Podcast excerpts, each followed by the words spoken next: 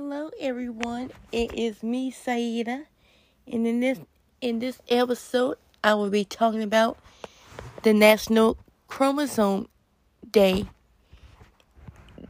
On June 16th, it will mark the Chromosome Awareness Day nationally, worldwide.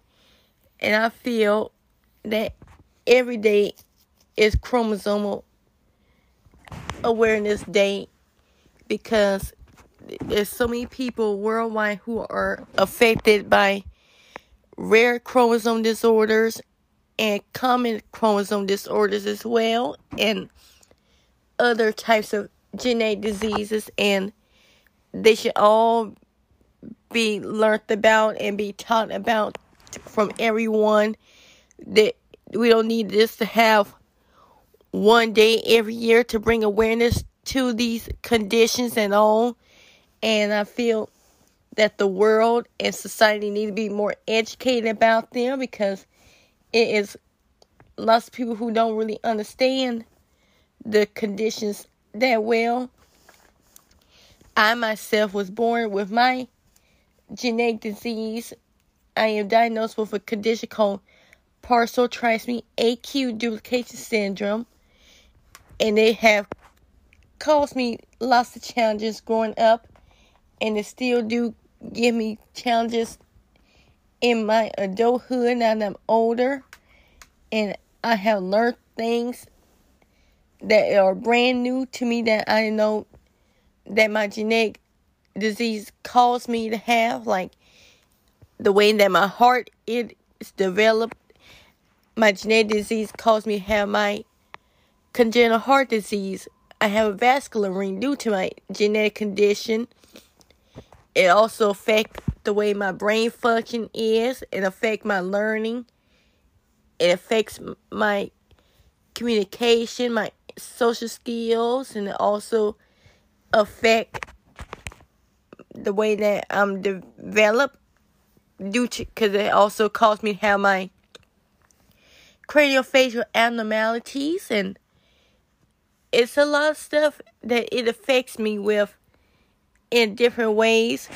And my genetic disease is a mild to moderate condition. It is a chronic medical condition that there is no no way to get it cured. But I use my genetic disease to educate others who might be living with the condition I have. And I am using my voice to help others who might have other genetic diseases or chromosome disorders who may not have a voice to talk about their own experiences.